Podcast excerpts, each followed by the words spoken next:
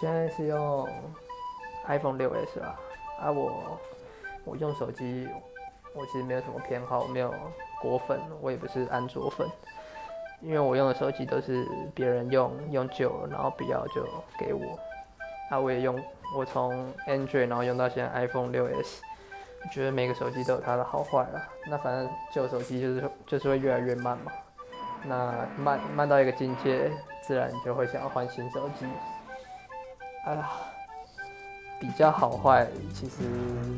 就 Android 比较自由啦，那 iPhone 就是体验上比较一致，比较不会有